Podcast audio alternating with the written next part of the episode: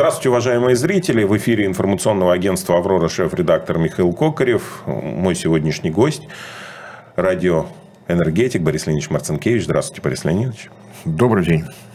Борис Леонидович, э, вы мы с вами были в октябре на Атом Экспо 22, и вы записывали 7 больших интервью с э, крупными руководителями Росатома. Были интересные интервью, теперь сегодня мы их просматриваем. Но, опять же, перед каждым этим интервью я хочу позадавать вам несколько вопросов, чтобы наши зрители, те, которые ничего не понимают в атомных технологиях... Ну, отнюдь не каждый зритель должен быть глубоко погружен в эту тему. Так что наш э, сегодняшний разговор с вашим традиционным основным вопросом. А расскажите, о чем вы вообще разговаривали по-моему, совершенно уместно. Да, хорошо, спасибо, э, что я не задаю вопрос, а, а, а вы кто, а это что? Потому что когда я там присутствовал и ходил и видел эти твеллы, которые я почему-то назвал чурчхелами металлическими. Я же не знал, что это твеллы там на иранском написано. А потом мне Борис Ильич говорит, Миша, ну что ты, вот это такой твелл, вот это такой твелл. Я, хорошие железяки, отличная штука. Так что, уважаемые зрители, э, готовьтесь к просмотру. Ну и сейчас я буду Борису Леонидовичу задавать вопросы. Слушайте внимательно. Общались вы тогда в том числе с руководителем э, Росатом Оверсис э, Евгением Марковичем Покерманом. И вот хочется спросить, э, вроде бы Аверсис, да, Росатом Аверсис – это Росатом за рубежом. Но мы точно знаем, что за рубежом работают другие подразделения Росатома. Для чего нужно было создавать вот отдельную, скажем так, компанию или подразделение, которое, э, которое технически не передано какие-нибудь э, строительства тех многочисленных зарубежных объектов, которые уже ведутся? Ну, а на самом деле, вот э, то, что строит э, Росатом как корпорация за рубежом, это атомные электростанции. Это большое комплексное предложение Росатома, уникальное на этой планете. Предлагается абсолютно все. От э, формирования национального законодательства, так, чтобы оно соответствовало всем требованиям МАГАТЭ по договору о нераспространении ядерного оружия, подготовка специалистов, подготовка площадки, строительство, подготовка специалистов, обеспечение свежим топливом, переработка облученного ядерного топлива, ну, вот этот большой комплект. Но на самом деле э, крупные АЭС, а сейчас большие реакторы начинаются с тысячи мегаватт и выше, это далеко не для э, каждой страны подходит. То есть, не все объединенные энергосистемы готовы принять вот такую единицу. Если на одной площадке два реактора, четыре реактора, в некоторых странах это просто явный перебор прямо скажем. Некоторые страны просто не понимают, что такое атомная энергетика, у них нет национальной школы. Да, они теоретически понимают, что это красиво, это интересно, это экологично, как выяснилось совсем недавно. В очередной раз выяснили, что, оказывается, дым из трубы не идет. Выбросов нет, соответственно, это хорошо. Мне понравилось, что перебью, уважаемые зрители. Ну, просто мы же знаем, что Борис Леонидович всегда э, комментирует немецкие новости. И еще раз извините за то, что перебиваю. Но вот-вот недавно э, немецкий э, энергетик сказал, что атомная электростанция – это совсем очень хорошо, потому что нет выхлопов, а э, электромобили будут лучше ездить, если будут потреблять электроэнергию с атомных электростанций. Ну, я думаю, там у них много еще открытий впереди. 50 лет в Германии работали атомные электростанции, вот пришло новое поколение политиков, которые это же надо, оказывается. Оказывается, действительно ничего не горит, и действительно СО2 не выбрасывается. Политики ветродуйск. Да. Специалисты по турбинам и так далее.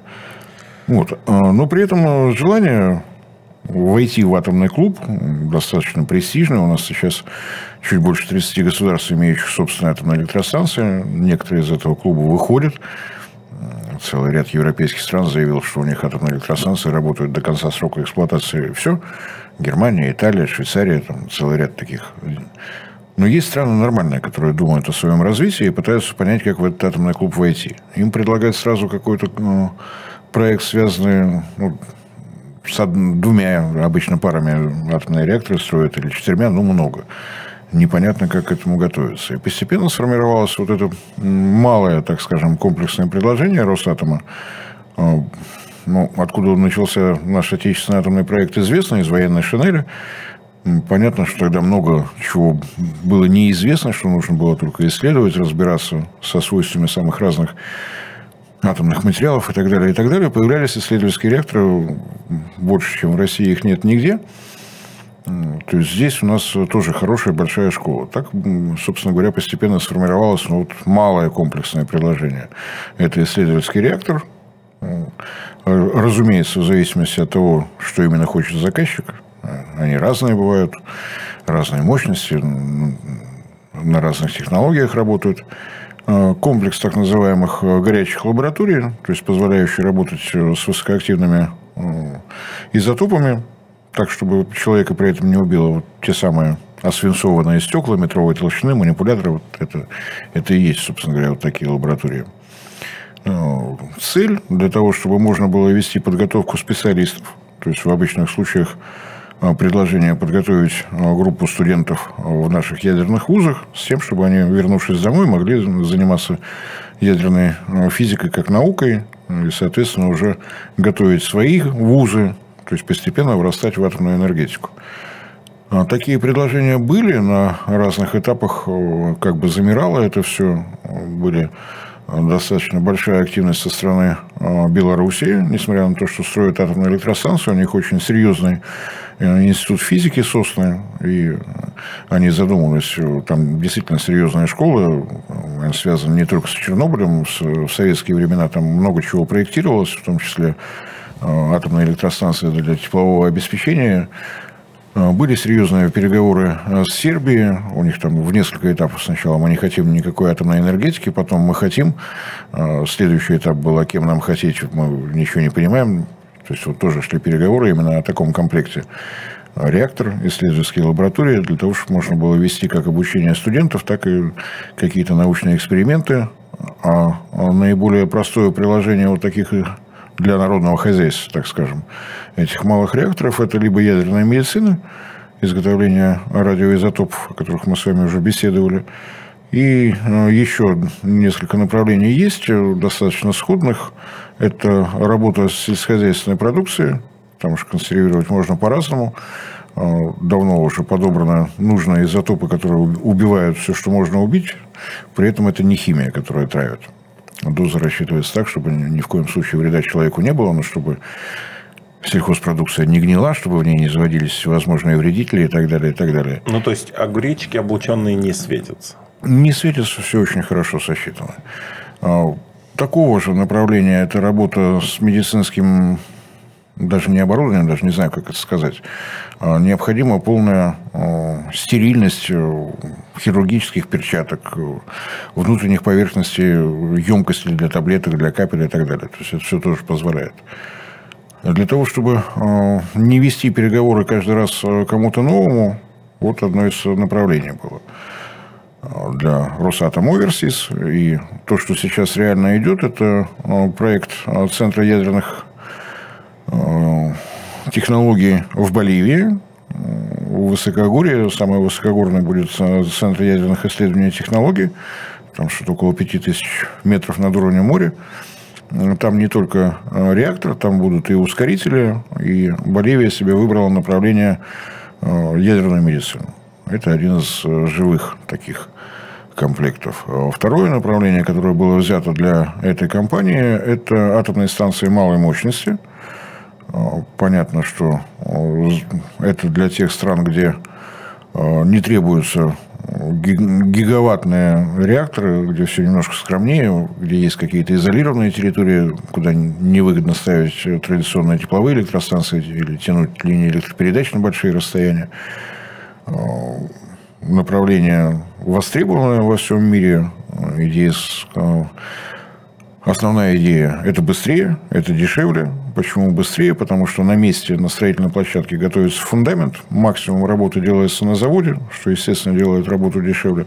Так что можно было привезти и как лего собрать на месте. Это действительно востребовано, востребовано. Действительно, во многих странах есть свои проекты. Ну и третье направление – это э, водородная энергетика – то есть, вот э, то, что имеет э, четко выраженную экспортную перспективу. Э, атомные станции малой мощности востребованы, значит, Росатом должен уметь это предложить, уметь спроектировать, уметь построить. Водородная тема достаточно активно поднималась и в Европе, и в азиатских странах. И Росатом чувствует, что и этим тоже можно заниматься. То есть вот три таких направления были сконцентрированы для Росатом Оверсис. Евгений Маркович Пакерманов, о котором, с которым беседа шла, тоже достаточно интересный человек. У него нет специализированного образования физика-ядерщика, он организатор. То есть не менеджер, он организатор, действительно. В 2007 году, когда Росатом формировался как корпорация, то есть он был тогда агентством, мы в 90-е годы сделали все, чтобы Министерство среднего машиностроения рассыпалось. То есть все, что было связано с атомным машиностроением, ушло в частные руки. Включая завод «Атоммаш» в Волгодонске, завод имени Раджаникидзе в Подольске, Ижорские машиностроительные заводы. Все это было рассыпано, и Евгений Пакерманов один из э, тех людей, который сумел все это вернуть. То есть выкупалось это действительно за живые деньги, но это и переговоры с владельцами, которые такие предприятия приватизировали в 90-е годы.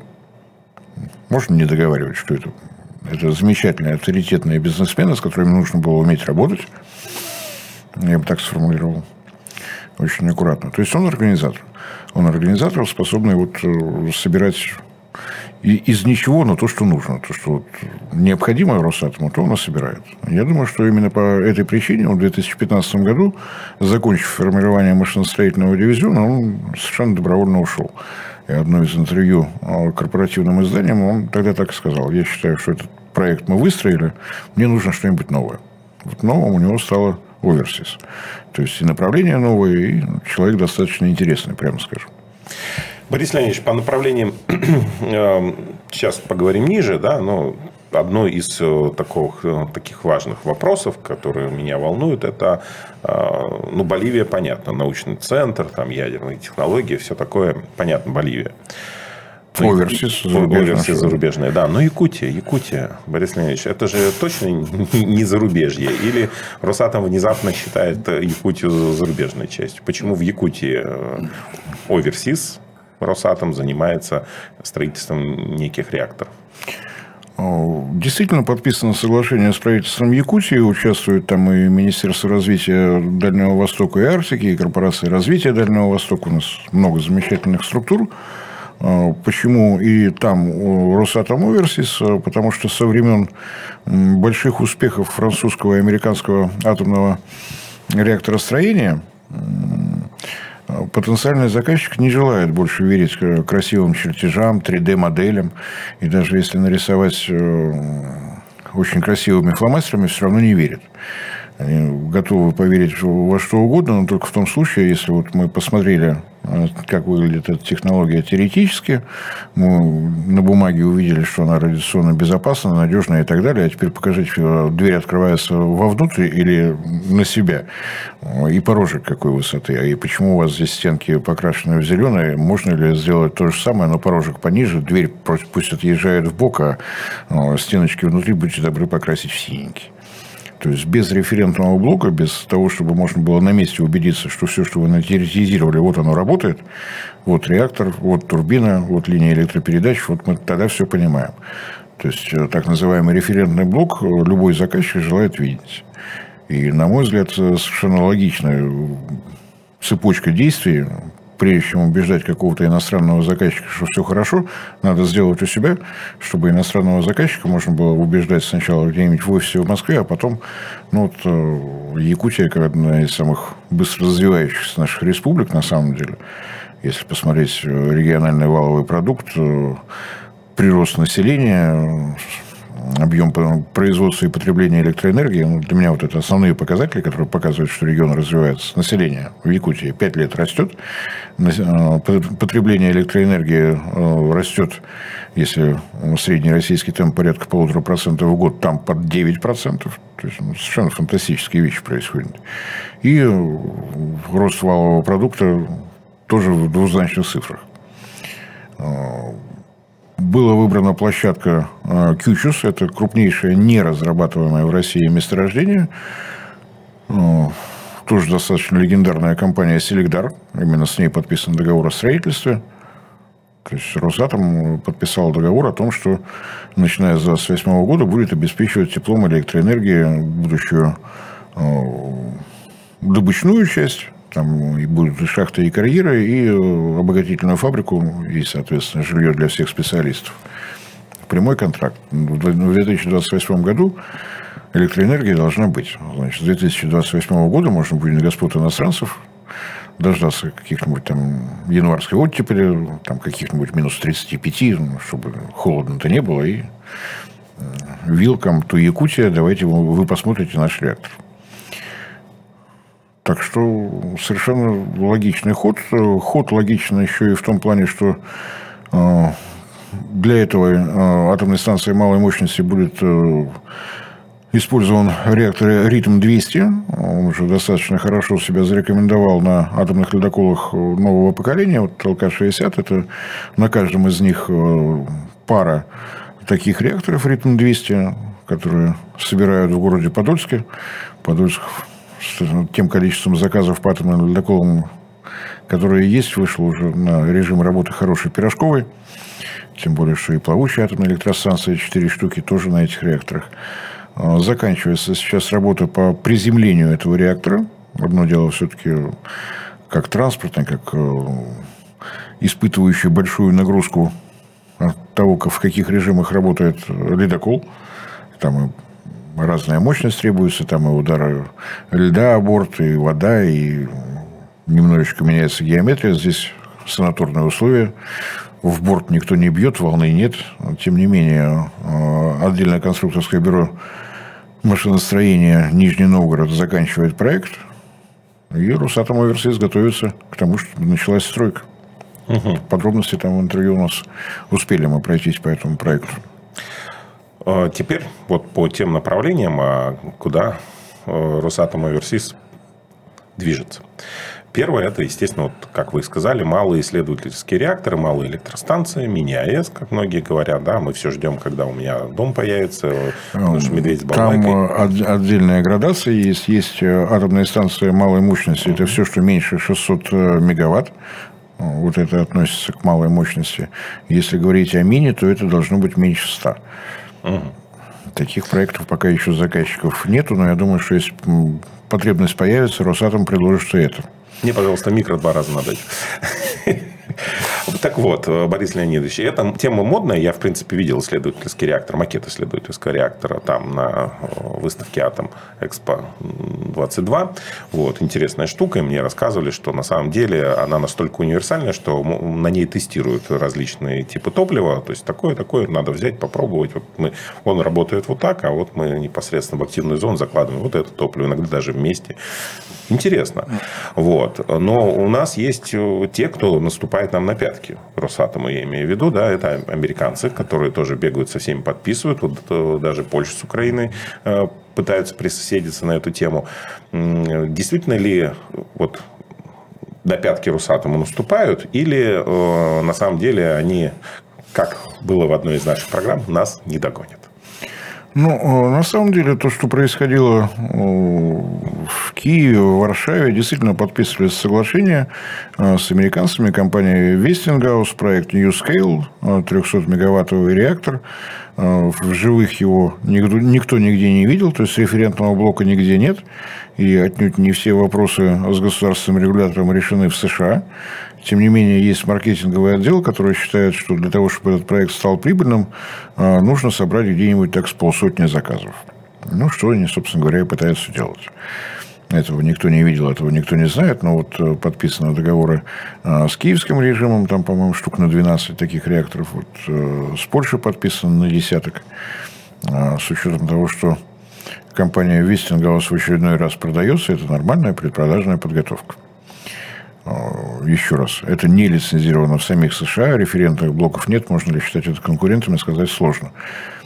Ну, заявляется-то, но, соответственно, что вот, это, вот уже завтра. Это сугубо американский стиль, сделать на один доллар рекламу, на рекламу потратить 100 долларов, а что там будет дальше, жизнь покажет. То, что они умеют себя рекламировать, это правда.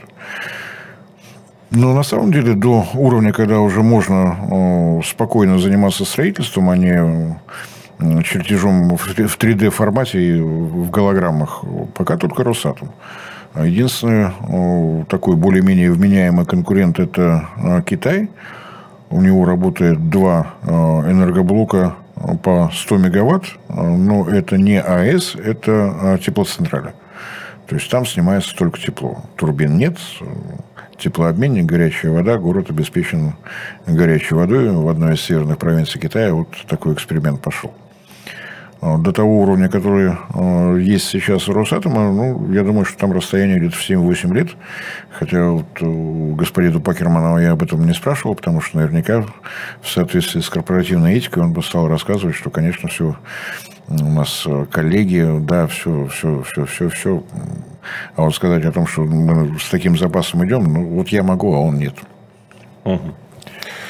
Борис Леонидович, пока вы записывали эти семь больших интервью, кстати, они все отдельно выйдут на канале проекта «Точка сборки», а здесь у нас тоже выйдут, э, но с нашими подводочками, ну, чтобы вам было понятно. Так вот, когда вы, пока вы записывали, я бегал по выставке и понаблюдал, как э, Росатом с Киргизией подписывает некое техническое задание как раз о строительстве э, электростанции малой мощности. Вот. Получается, что э, мы идем к контракту, Росатом идет к контракту, но при этом еще в Якутии не, не достроен. Да? Как вот это может коррелироваться? Киргизы уже прям готовы-готовы, им все понравилось? Ну, давайте по порядку. Там, на самом деле, быстро ничего не бывает.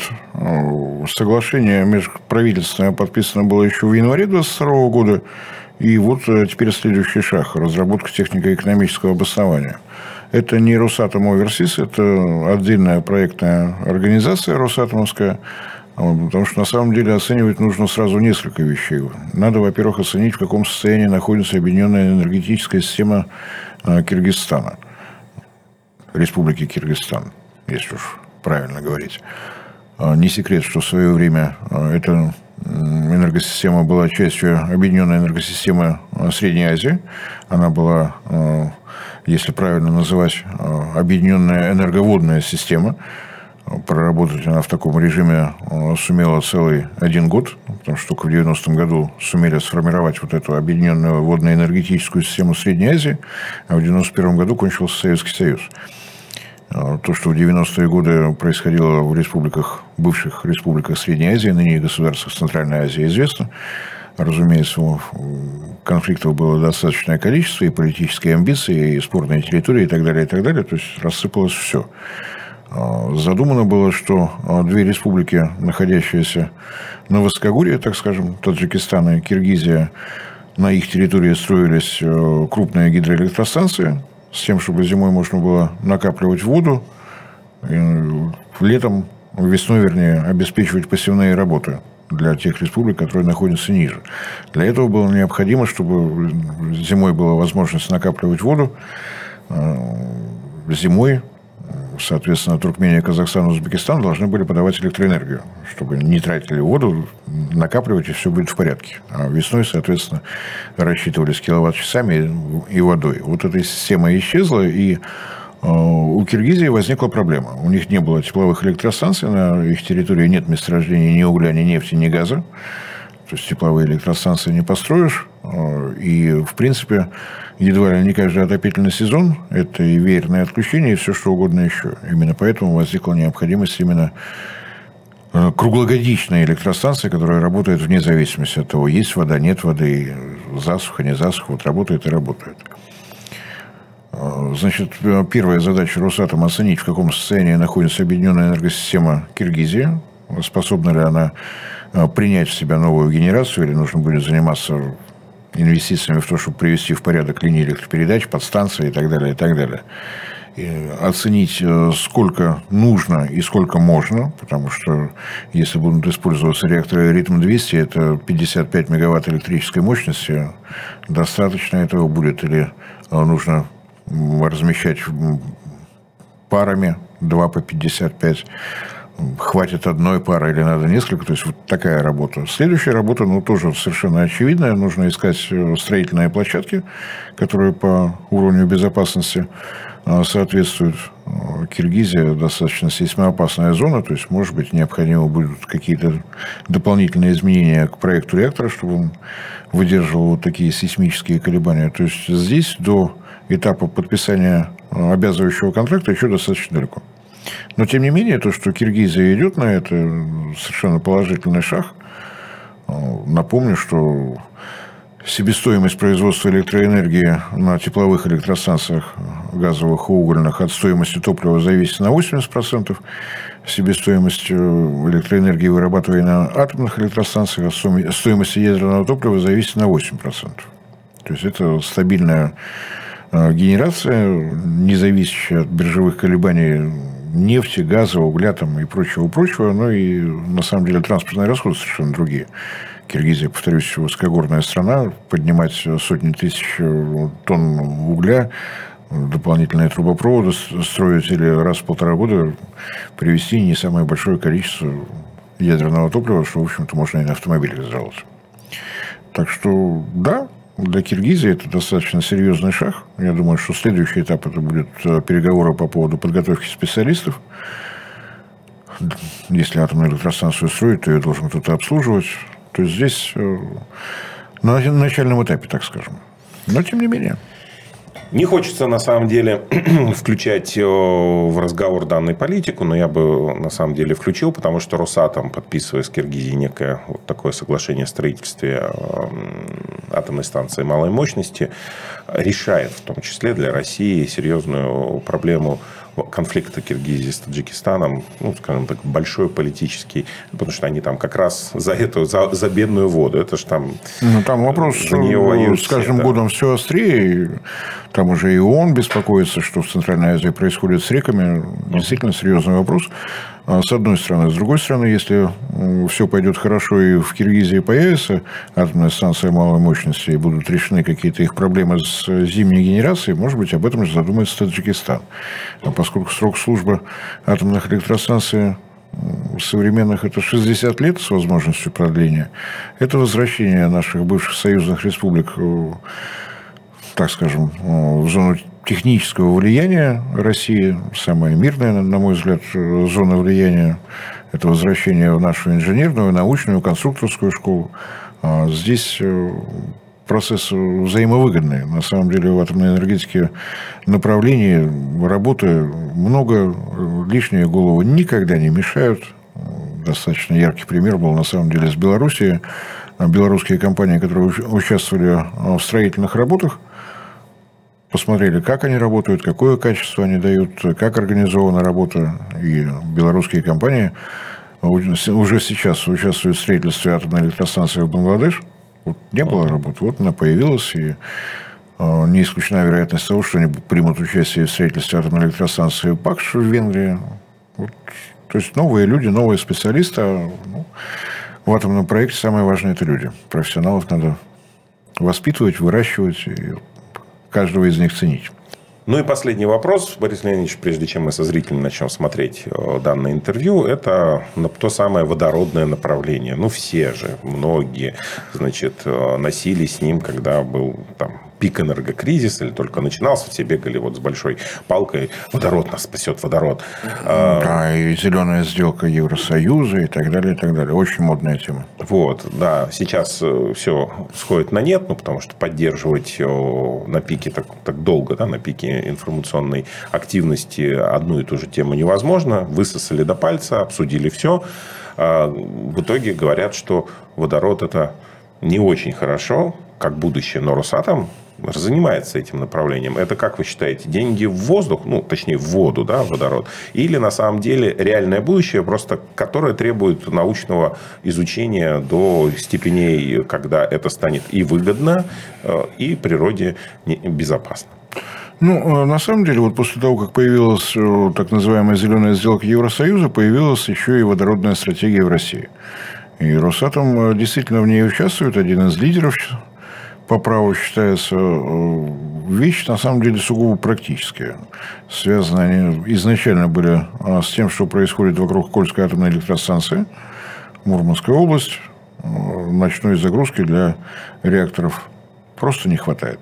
Получается, что коэффициент использования установленной мощности падает – ну, не нужно в Мурманску, в Мурманской области по ночам так много электроэнергии, потому что энергоемкие предприятия в результате священных или святых, или как их там еще называют, 90-х годов, наказали долго жить.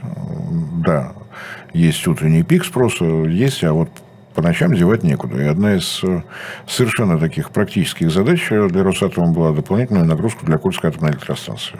Раз по ночам электроэнергия никому не нужна, вместо того, чтобы пытаться заставлять реакторы работать на разных уровнях мощности, поставить электролизеры, и когда электроэнергию никто не спрашивает, тихо производить водород.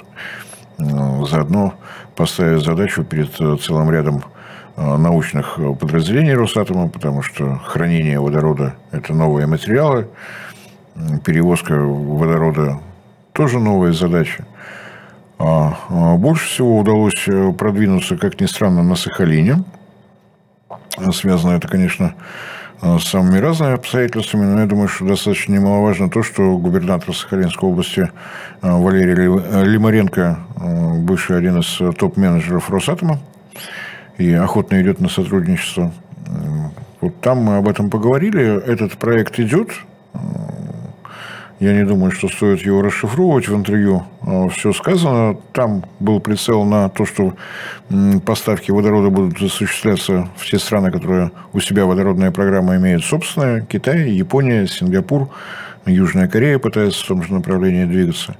А, если эта э, водородная программа Росатома будет реализовываться вот так, как она задумана на Сахалине, все-таки не выдержу и расскажу. На мой взгляд, очень правильный подход. Там будет производиться так называемый голубой водород. Япония первой назвала аммиак самым удобным а, транспортным средством для водорода. Аммиак очень легко отдает. NH3. H3 готов отдать. Э, больших усилий не требуется. Сохранится аммиак как аммиак. Жидкость как жидкость, когда водород нужен. Разлагаем, забираем водород и на своих японских водородных электростанциях используем. Красиво, красиво. Не зеленый, то есть э, не, не будет использоваться для этого пресная вода, будет использоваться природный газ. Метан, CH4. На Сахалине газ добывается. Вопрос о поставках сырья с компанией «Газпром» Росатом прорабатывает уверен, что он закончится. А почему вот эта цветовая а, градация голубой водород? Потому что образующийся при его производстве углекислый газ а, отправляется на длительное хранение под землю. Звучит роскошно, в связи с чем у Росатома появилось соглашение с компанией «Газпром нефть», Нефть на шельфе Сахалина тоже добывается. Для повышения нефтеотдачи используется известный способ газ в пласт. И на самом деле господам нефтяникам совершенно все равно, какой газ закачивается в пласт. Лишь бы увеличить давление, лишь бы больше нефти можно было из каждой скважины добывать. А в результате получается голубой аммиак. И если покупатели готовы э, за это платить дороже, потому что это очень модная современная водородная программа, мы же исключительно об экологии заботимся. «Газпром» продает по сходной цене газ. Получаем метан, я думаю, прибыль как-то поделим. И помогаем «Газпром» нефти. Кто кому при этом платит за то, что газ пласт заканчивается, сказать сложно. Но это называется водородная программа на Сахалине. Мне она нравится. Если Росатом придумает еще пару мест, где можно вот так же производить исключительно голубой водород, голубой аммиак, и нефтяники, и газовики скажут большое спасибо, потому что увеличится потребление природного газа у нас в России, что лишним в сложившейся обстановке не бывает. И э, на нефтяных приисках увеличится коэффициент нефтеотдачи. Все рады, все довольны. А если есть покупатели, которым нравятся вот все эти слова про водород, пусть платят. Спасибо большое, Борис Леонидович. Спасибо зрителям, что послушали нас. Ну, теперь приступайте к просмотру этого замечательного интервью. До скорых встреч.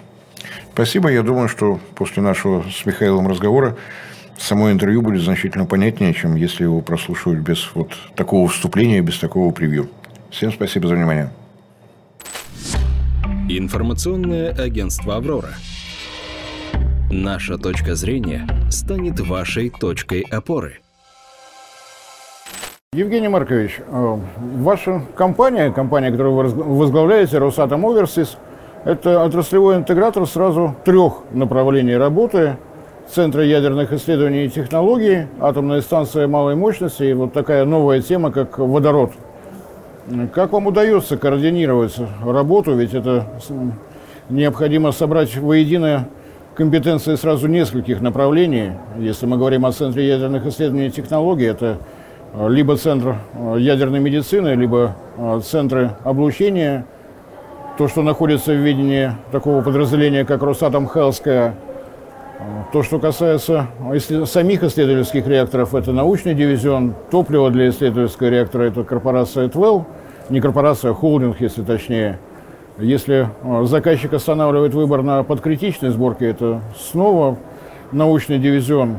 Как вам удается, вот совершенно разные дивизионы, разные подразделения, удается вам их координировать так, чтобы это стройно выглядело, гармонично? Борис Леонидович, вы, по сути, в своем вопросе сами задали и логику ответа, потому что на самом деле Э, проекты, которые реализует Росатом Аверсис, они очень комплексные, очень сложные и состоят из множества технологий. Э, в Росатоме ну, я бы выделил несколько таких специализированных групп компаний. Есть компании владельцы технологий. Ну, то есть это, как правило, или научные институты, или э, производственные объединения, которые Э, являются владельцем какого-то монопродукта, которые его развивают, и где действительно есть э, там, фундаментальная прикладная наука, где есть множество специалистов, которые глубоко понимают физические процессы и, соответственно, э, могут уже развивать сам продукт. Ну, например, там, возьмем НИАР, да, известный отраслевой большой институт, который является владельцем технологии исследовательского реактора. Они создают технологии исследовательского реактора. Есть компании производственные, которые производят оборудование, которые э, по чертежам, созданным владельцами технологии, уже выпускают какое-то оборудование, оказывают услуги э, и, соответственно, ну, являются важнейшим элементом вот в этой производственной цепочке.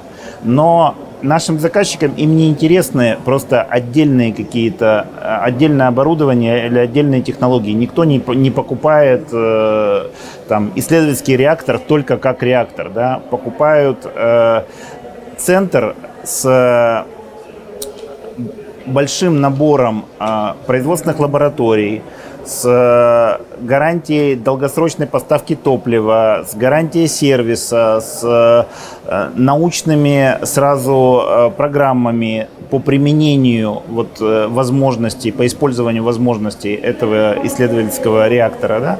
И поэтому, конечно же, нашим заказчикам нужен, ну, такой в хорошем смысле переводчик, который с одной стороны понимает потребности заказчика, который может подстроить отраслевые решения под потребности заказчика, адаптировать их, и который, с другой стороны, может в комплексе собрать вот всю эту, весь этот пазл и предложить э, нужное решение нашему клиенту. Потому что даже если брать вот этот боливийский исследовательский центр, который мы строим, он, ну, скажем так, относительно небольшой, потому что э, реактор там малой мощности, там всего 200 киловатт мощность реактора – Э, ограниченное количество лабораторий, они в достаточной степени присутствуют, но все равно это не, там, э, например, э, количество лабораторий, которые есть там, в проекте МБИР, который реализуется да, в России.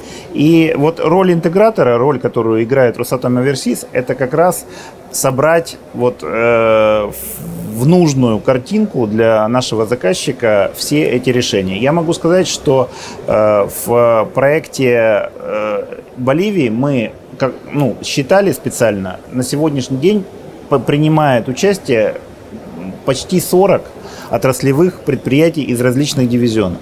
И, конечно, невозможно, чтобы иностранный заказчик, который находится на другом континенте, взаимодействовал напрямую с каждым из этих 40 э, предприятий. Вот, вот для этого и нужен интегратор. Мы не подменяем собой технологические компании, но у нас должна быть достаточная компетенция и маркетинговая, чтобы понять нужды э, наших заказчиков, и коммерческая, чтобы договориться о приемлемых для всех сторон условиях э, контракта и технологическая, потому что, безусловно, э, должна быть сильная своя служба, причем универсальных экспертов, широкого профиля экспертов, которые э, понимают множество технологий, которые могут, с одной стороны, разговаривать и с технологическими специалистами заказчика, и с технологическими специалистами наших предприятий. Ну, вот в этом, собственно, и роль.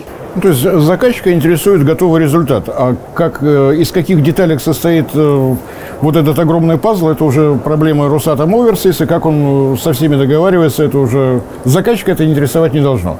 Но э, не совсем так. Заказчика, безусловно, любого заказчика наш, нашей атомной отрасли интересует множество технических деталей.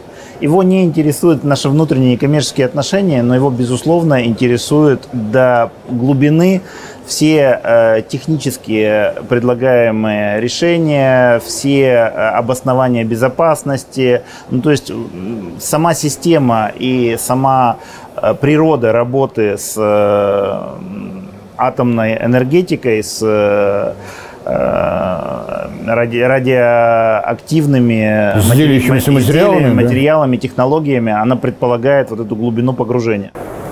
Ну вот э, то количество российских компаний, росатомовских подразделений, это понятно. Ну, допустим, если говорить о, комплексе в Боливии, э, циклотронно-фармакологический комплекс – это канадские специалисты в сотрудничестве с вами. То есть у вас еще и э, из, не заказчики, а исполнители зарубежные. А как с ними еще удается сотрудничать? То есть их надо привести на ту же площадку, и, ну, чтобы два раза вопрос не задавать. А что касается гамма-излучателя, он будет наш российский или это тоже комплектуете и тоже вот э, в эту интегрированное такое даже не знаю, как назвать, малое интегрированное предложение Росатома.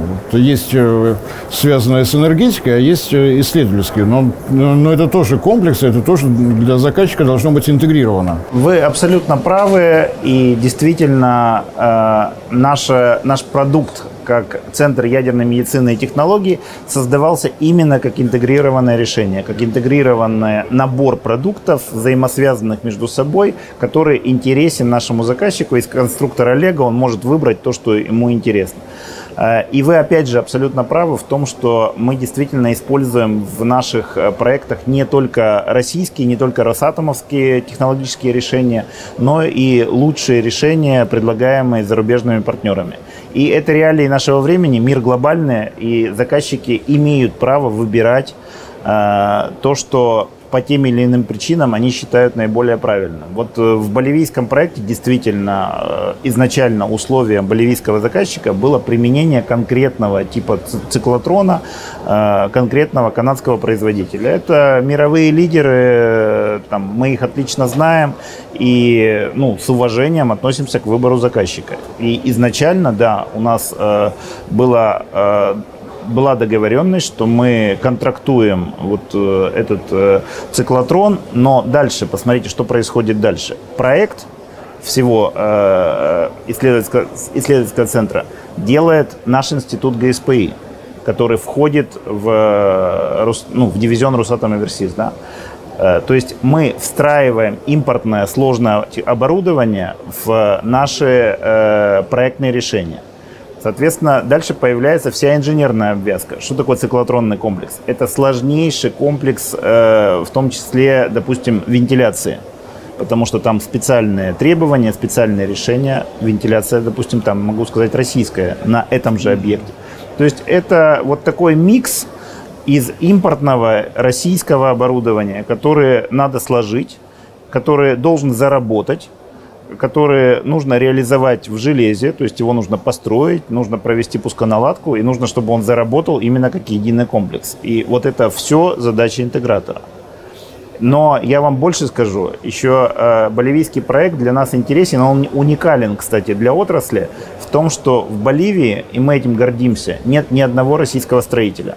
То есть там есть наши шеф-инженеры, наши проектировщики, наши шеф-монтажники, но там нет ни одного российского строителя. Мы используем исключительно локальные э, латиноамериканские компании, которые хорошо представлены на рынке и которые по нашим чертежам уже обеспечивают строительство объекта. Очень красивый вариант. А как э, канадцы отнеслись к тому, что нужно сотрудничать вот, э, с российскими специалистами? Притерлись, вошли в коллектив? Да, у нас выстроены уже за последние пять лет, которые мы занимаемся реализацией этого проекта, отличные отношения. То есть, э, в принципе, могу сказать, что, наверное, все стороны удовлетворены сотрудничеством и удовлетворены результатами, которые мы получили. Ведь сегодня э, циклотронный комплекс уже работает, уже э, производятся радиофармпрепараты, и ну, можно с уверенностью сказать, что это в Латинской Америке самый современный, самый э, хорошо оснащенный циклотрон циклотронный комплекс, который есть на сегодняшний день. Ну, циклотронный комплекс – это ведь э, производство изотопов, а готовые радиофарм-препараты – это российские технологии или э, тоже канадцы предложили? Нет, циклотронный комплекс – это производство э, уже радиофарм-препаратов. То есть э, готовые субстанции, из них делаются радиофарм-препараты и поставляются в медицинские центры. Э, боливийское правительство строит сеть э, центров ядерной медицины. Это они делают в партнерстве уже с аргентинскими коллегами. И на сегодняшний день уже введено в эксплуатацию два таких центра. В следующем году будет введен третий центр. И вот наш циклотронный комплекс будет обеспечивать радиофармпрепаратами э, всю сеть вот этих э, ядерных медицинских центров. То есть в Боливии это тоже большая комплексная программа? Это большая комплексная программа. И более того, я могу сказать, что Боливия имеет все шансы стать не только независимой с точки зрения собственного производства радиофармпрепаратов, но и получить еще экспортные возможности, потому что вот совсем недавно бразильские коллеги приезжали посмотреть э, на то, что мы построили, э, приятно там удивились, дали очень высокие оценки и подтвердили, что они очень заинтересованы в поставках йода как радиофармпрепарата, который не производится на территории Бразилии. И вот в этой части у э, Боливии есть очень хороший экспортный потенциал еще. Ну, вот звучит, конечно, фантастически. Латинская Америка, про которую мы так мало знаем, экспорт радиофармпрепаратов, все серьезно. Прозвучало слово ГСПИ, Государственный строительно-проектный институт, на самом деле такая легенда Росатома, перечислить, сколько ядерных объектов, сколько закрытых городов он спроектировано – ну вот э, вы говорите о том, что э, наших строителей российских там нет. Это значит, что ГСПИ должен осваивать, наращивать еще и компетенции инжиниринговые. Для них это тоже что-то новое.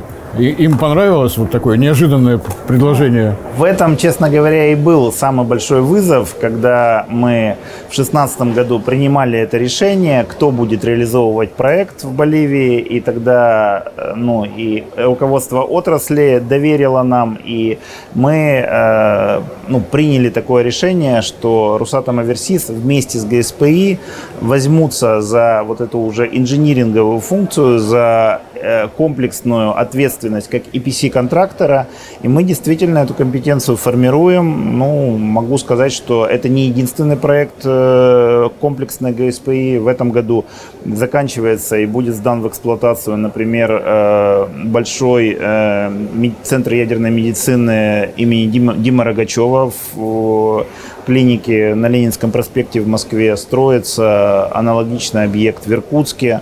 Ну, то есть э, ГСПИ э, формируется как инжиниринговая компания. И, конечно, основной сейчас задачей э, будет выход на уже строительство атомной станции малой мощности в Якутии, ну, о которой, наверное, будет следующий вопрос. Вот давайте перемещаться из э, высокогорья в курортные условия Якутии. Это Усть-Кутский район, это месторождение Кючус, и это Ну, тут, наверное, надо надеяться, что у Росатом Оверсис э, все получится, потому что ну, на самом деле проектов атомных станций малой мощности в мире на бумаге невероятное количество. Время от времени подогревают страсти, то вот здесь профинансировали, то вот здесь дали лицензию. Но у Росатом Оверсис действительно есть э, огромный потенциал, чтобы обогнать всех. Реактор Ритм-200, который сейчас нарабатывает свои рабочие часы на наших атомных ледоколов новейшего поколения. И вот это решение, выход ритм-200 из морских глубин в ласковые руки Якутии. Компания «Селегдар», ну, в принципе, «Кючус», насколько я помню, это крупнейший из российских неразрабатываемых золотых месторождений. Он действительно трудноудаленный регион, и решение в пользу атомной энергетики, ну, казалось бы, логичным, но на самом деле достаточно смелый шаг – и для золотодобывающей компании, и для Якутии, и э, для Росатом Оверсис. Вот э, 2028 год, когда необходимо предоставить уже все в готовом виде, удастся такой темп выдержать? Ну, удастся или не удастся, мы узнаем в 2028 году. Э, но это шутка. Конечно же, есть э, четкий план, есть э, точки, которые мы должны проходить с точки зрения критического графика каждый год. Но и могу сказать, что пока э, с удовлетворением мы находимся в графике. Мы выполнили все работы по изысканиям на площадке.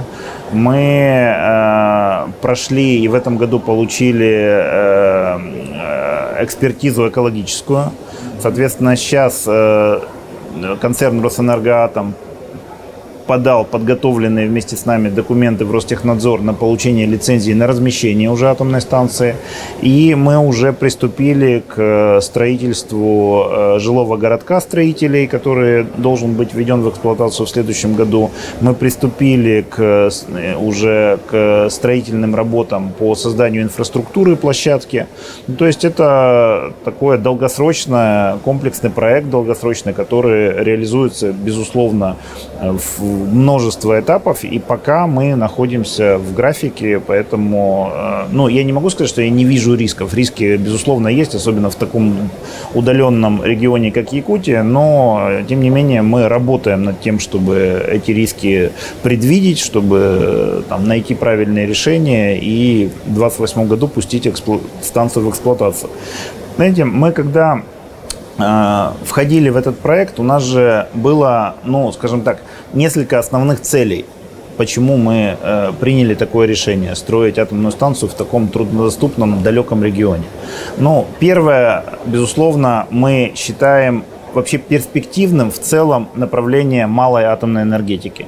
Это мировой тренд – вы абсолютно правы. Десятки компаний на сегодняшний день работают над различными технологиями в этой области. И, конечно, Россия, которая, опять же, уже десятки лет эксплуатирует малые атомные реакторы на своем ледокольном флоте, имеет все шансы тоже на то, чтобы быть успешной. Но а, заказчика всегда интересует референтность. И когда мы говорим, что это референтные продукт, э, который уже работает на атомных ледоколах, они говорят, прекрасно, мы верим, что эта технология хорошо работает. Говорят, а теперь покажите нам, как это функционирует на Земле. Выйдите из моря на сушу. Да, выйдите, Эволюция. Выйдите из моря на сушу. И, конечно, как ответственный э, вендор, как э, ответственный э, игрок на мировом атомном рынке, мы должны показать, что у себя в стране мы используем это решение, оно работает. Поэтому первая задача, которая, ну, безусловно, нам важна, это подтвердить вообще референтность э, э, решения наземного ритм-200, которое эффективно используется на суше. Но дальше э, более сложная задача. Нам надо не просто подтвердить референтность решения, а нам надо подтвердить коммерческую привлекательность, чтобы даже первый проект был коммерчески привлекателен и, соответственно, мог быть реализован с привлечением проектного финансирования, с гарантированным долгосрочным контрактом на продажу электроэнергии. Ну, то есть со всеми теми инструментами, которые позволят как модель это потом использовать для нас за рубеж. И в этой части Якутия хороший э, объект, потому что там есть действительно крупнейшее неразработанное золоторудное месторождение Кичус, которое требует на длительном горизонте большой там, мощности потребляемой, ну, то есть по минимальным оценкам это порядка 35 мегаватт.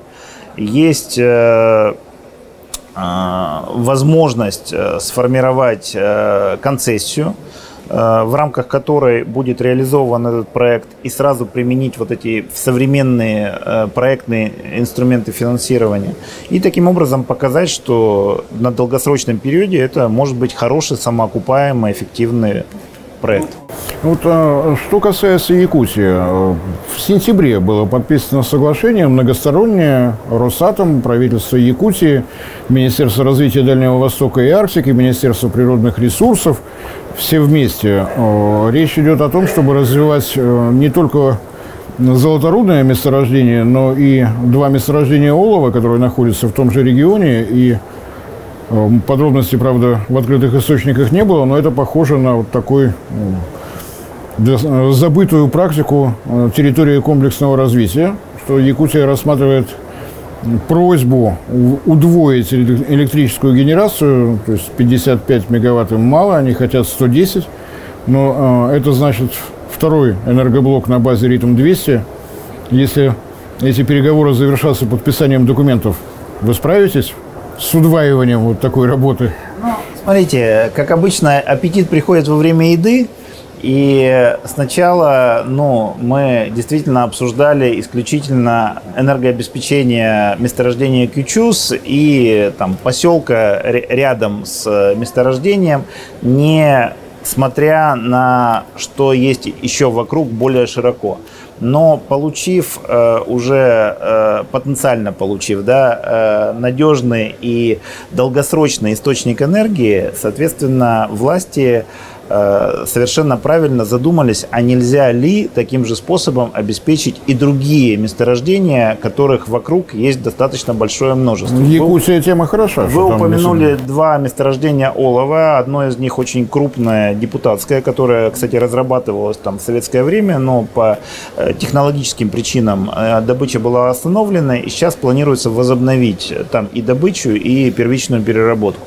Но я могу сказать, что если посмотреть на вот эту вот карту, карту близлежащих районов Якутии, так вот, э, множество месторождений вокруг, каждая из которых для начала разработки и для последующих уже производства требует источника электроэнергии. Потому что, ну, как правило же, бывает как, э, разыгрывается какое-то месторождение, недропользователь получает лицензию, привозит минимально необходимое количество дизель-генераторов, и ну, таким способом обеспечивает энерго, там, потребление конкретного месторождения. И никакой дополнительной э, источника энергии не образуется, соответственно, нет возможности для развития. Если мы говорим об атомной станции, это всегда комплексная история. То есть э, там же нет э, градации там, 15 мегаватт, 20 мегаватт, 30 мегаватт. Есть э, там, проект, на который дает возможность получить 55 мегаватт. А в любом случае, это мощный большой источник энергии. И, соответственно, он всегда дает э, потенциал к развитию. И сейчас уже э, с июня месяца обсуждается, в правительстве обсуждается, обсуждалось на Госкомиссии по развитию Арктики э, комплексный подход по развитию промышленных кластеров, когда э, вот решения общие инфраструктурные в части энергообеспечения, там, логистических, э, помощи в решении логистических решений, то есть строительство дорог, э, там, зимников, э, сетей, там, связи и так далее, позволяет уже создать потенциал для развития целого региона. И вот мы хотим, конечно, чтобы таким а, ну, одним из первых примеров удачных стал э, регион э, Усть-Куйги, где мы планируем построить атомную станцию. И если будет принято такое решение, мы, конечно, готовы перейти от э, однореакторной к двухреакторной установке, которая будет давать уже 110 мегаватт и которая ну, хватит уже на развитие нескольких Нескольких на, добычных на, проектов, на, на, на инфраструктурных проектов. Нескольких добычных проектов, да. На самом деле, вот э, развитие за счет территориально-производственных комплексов – это целая эпоха в жизни Советского Союза, и если удастся к ней вернуться ну, вот на таком технологическом уровне, не на угольных электростанциях, а на атомных станциях малой мощности, это действительно будет совершенно новый, действительно 21 век для России. По-разному территориально-производственные комплексы строили. Вокруг ГЭС, вокруг угольных ТЭС, вокруг газовых, но вот вокруг атомных станций это, это действительно новое было бы. И у нас э, практически не остается времени, чтобы хоть немножко поговорить про водородные программы. Многое известно о том, что происходит на Сахалине. Голубой аммиак, сотрудничество с газовыми компаниями уже пошло, но у вас подписано еще соглашение, если я правильно помню, с Трансмаш Холдингом, с Новолипецким металлургическим комбинатом, тоже по водородной программе. Успеем мы об этом поговорить или договоримся о следующей встрече, чтобы немножко подробнее? Ну, давайте два слова скажем, а там потребуется отдельная встреча, значит, уже проведем отдельную встречу. Про водород. Э, да, действительно, э, в России принята э, стратегия развития водородной энергетики. И ну, одним из ключевых исполнителей в рамках этой комплексной государственной программы является Росатом, который как у которого есть своя большая очень программа развития собственных технологий в области применения водородных энергетики, так и реализация пилотных проектов на территории Российской Федерации.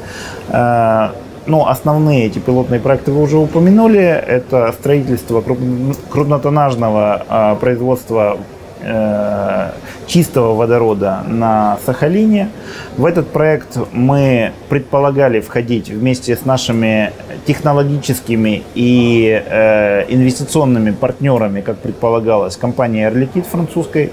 Ну, в силу, да, да, да, в силу понятных причин ситуация изменилась, и Air на сегодняшний день не готов продолжать э, сотрудничество по этому проекту. Но, тем не менее, мы не отказались от этого проекта, потому что э, Сахалин действительно обладает абсолютно уникальными э, преимуществами с точки зрения своего географического расположения, с точки зрения обеспечения природными ресурсами, большое количество газа, наличие электроэнергии. То есть, э, в принципе, там есть все условия как раз для производства э, крупнотоннажного именно водорода, ну, либо продуктов, уже связанных с водородом. Это может быть аммиак, это может быть... Э, ну, там, Япония рассматривает да, аммиак да, как да, транспортное что, средство что, для водорода. Что-то другое, это уже вопросы логистические. Но первично, конечно, производство водорода. И здесь задача, конечно, стоит, все-таки мы живем в эпоху зеленых технологий, в эпоху высоких экологических требований перейти от простой конверсии метана к технологиям сложным, связанным с улавливанием СО2, с его захоронением. И мы, ну, в силу сложившихся обстоятельств, э, вынуждены были привлечь новых партнеров, более широко посмотреть на мир, посмотреть на возможность применения российских технологий, на возможность применения технологий, которые там на сегодняшний день доступны вместе с китайскими партнерами. И могу сказать, что уверенно, что мы э, в состоянии реализовать этот проект. Он планируется в два этапа. Сначала 35 тысяч тонн к 2025 году и к 30 году выход на 100 тысяч тонн. Сейчас мы прорабатываем детали. Понятно, что часть будет э, идти на внутреннее потребление, там связанное с островом Сахалин. У губернатора, у его команды есть большие планы по развитию технологий водородных на э, острове и создании такого хорошем смысле полигона технологий. Вот. Ну и, конечно, это экспортные возможности. Точно это Китай, это другие э, страны региона. Ну, в зависимости от ситуации, которая сложится там, к э, тому, ну, к моменту уже начала производства будем говорить о конкретных странах, куда будет экспортироваться. Но продукт, уверен, будет востребован. Ну, на самом деле, Сахалин идеально подходит для Росатома с учетом того, где работал Валерий Лимаренко, губернатор до этого поста, с учетом того, что а, «Газпром», который ведет добычу на шельфе, от закачки газа в пласт не откажется. Эта технология у него отработана. Для повышения отдачи они уже давно научились попутно нефтяной газ закачивать. Если здесь возникнет такая же проблема с углекислым газом, я уверен, что общими усилиями вы точно справитесь. Но у нас здесь, э, поправлю немножко, все-таки чуть-чуть другой технологический партнер. Это компания «Газпром нефть» которая как, как раз имеет э, хорошие компетенции в части захоронения СО2. И э, ну, на сегодняшний день мы с «Газпромнефтью» вот, э, активно работаем. Они заинтересованы в участии в проекте. А «Газпром», безусловно, наш долгосрочный партнер. И мы ждем от «Газпрома» стабильного обеспечения Что он для вас поставщик газом, да. сырья. Здесь вы совместно делаете технологию Конечно. более чем удачно. Ну, я думаю, что вот о других э, проектах, которые уже, так скажем, не островные, а то, что намечено производство водорода на Кольской атомной электростанции. И Целый ряд новых проектов хотелось бы поспрашивать по поводу работ по новым моделям электролизеров. Ну, у нас уже просто времени не будет достаточно. Я очень надеюсь, что это была не последняя встреча. Огромное Да. спасибо за Спасибо интервью. вам. спасибо за выделенное время. Спасибо.